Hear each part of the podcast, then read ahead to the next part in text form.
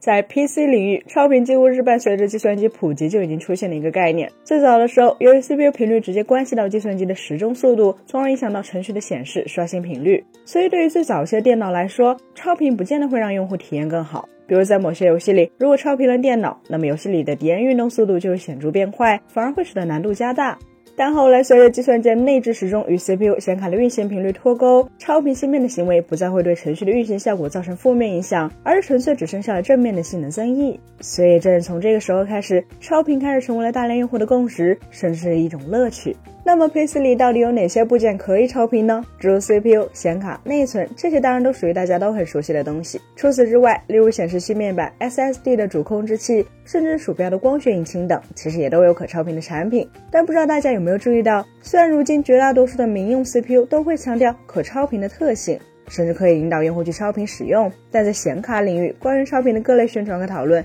现在却已经是越来越少了。为什么几乎没人给显卡超频了？今天我们三一生活就来讨论一下这个话题。其实，对于显卡进行超频的风潮，几乎是从民用 3D 加速卡刚开始兴盛时就已经出现了。在那个时候，部分会玩的玩家通常喜欢购买一些价格较低，但核心规模与高端型号相差不大的显卡，然后再通过大幅度的超频来使其获得显著的性能增益，达到甚至超过对应高端高频型号的效果。在这个过程中，低端型号与高端型号核心规模差别不大，其实是一个很重要的先决条件。为了验证这一点，我们三一生活查阅了大量资料，以英伟达的显卡为例，统计了他们从两千年的第一季度的第一款 GPU 至今天的全部已知的民用单芯旗舰显卡与次旗舰之间的差异。但需要注意的是，我们并没有将泰坦系列计算在内，因为它纯粹面向发烧友，所以已经不具备与普通显卡在性价比上的任何可比性了。通过这张横跨二十二年的规格对比表，大家就能清楚的看到，旗舰显卡与次旗舰显卡之间的差异，已经一步从最初核心数量相同，仅有频率差异，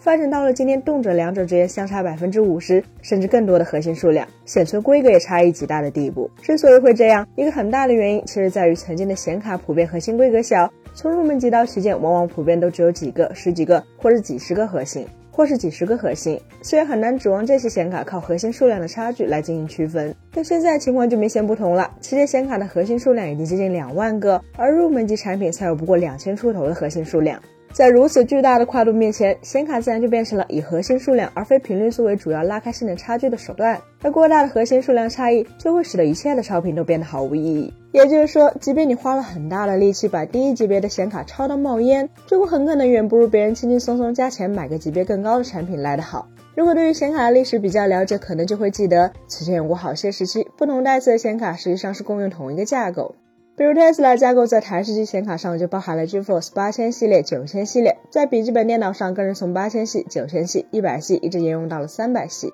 又比如 Kepler 架构也是这样，它无论在台式机还是笔记本电脑上，都对应了从六百系到八百系的三代产品。AMD 这边也有类似的情况，比如同样一个 GCN 一点零架构的核心，在笔记本电脑上就同时对应 HD 七九七零 M、HD 八九七零 M 和 R 九 M 二九 X 三代产品。是的，这就是所谓的马甲卡。但在规划产品的时候，厂商为了让后出的新一代产品在实际性能上能与老型号客观上拉开差距，所以往往就会对后出的型号进行超频处理。于是乎，这意味着什么呢？简单来说，这其实反过来就代表着，为了让后续的马甲型号能有提频空间，其所对应的较早期版本实际上往往会刻意压低运行频率。正因如此，它反而就给玩家留出了较大的超频空间。其中一个很典型的例子就是初代的 Kepler 架构次旗舰移动显卡 GTX 675MX。大家都知道，Kepler 架构在设计上是可以轻易跑到一 G 赫兹以上频率的，但 GTX 675MX 为了给后来的 GTX 770M、GTX 870M 预留提升空间，默认频率只有不到700兆赫兹，这就导致了它几乎有着百分之五十左右的巨大空间。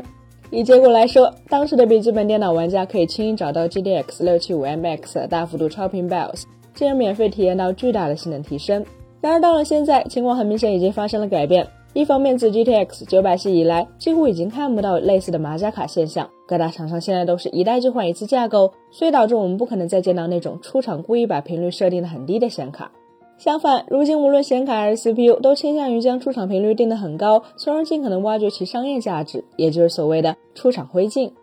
虽然对于普通玩家来说，这当然是好事儿，但对于超频用户而言就不太友好了。最后还有一个很重要的因素是不得不提的，那就是如今显卡的自动超频机制。在过去的很多代显卡里，频率其实都是一个固定的数值，就算存在着类似睿频的机制，也只不过是一个额外的会在开启游戏时自动切换到的高频率档位而已。因此，当玩家对显卡进行超频的时候，就意味着你可以直接在运行游戏的时候，让显卡跑到这个自己超出来的更高的频率上。但对于最近几年推出的最新的显卡来说，情况并不是这样的。厂商标称的出厂频率，其实只相当于是一个基础频率。请注意，这与我们前面提到的出厂灰烬并不矛盾。以这块非公版的 RTX 4080为例，它的功率上限可以加速到百分之一百四，此时其自动超频幅度就会大幅上涨。因为你或许很难提升显卡长时间运行时的基础频率，但它在游戏中的这种自动超频却是动态的，所以稳定性也会比一个不变的高频率要更高。然而，这就意味着要想让显卡实际在打游戏的时候跑到更高的频率，根本就不需要对它进行手动超频。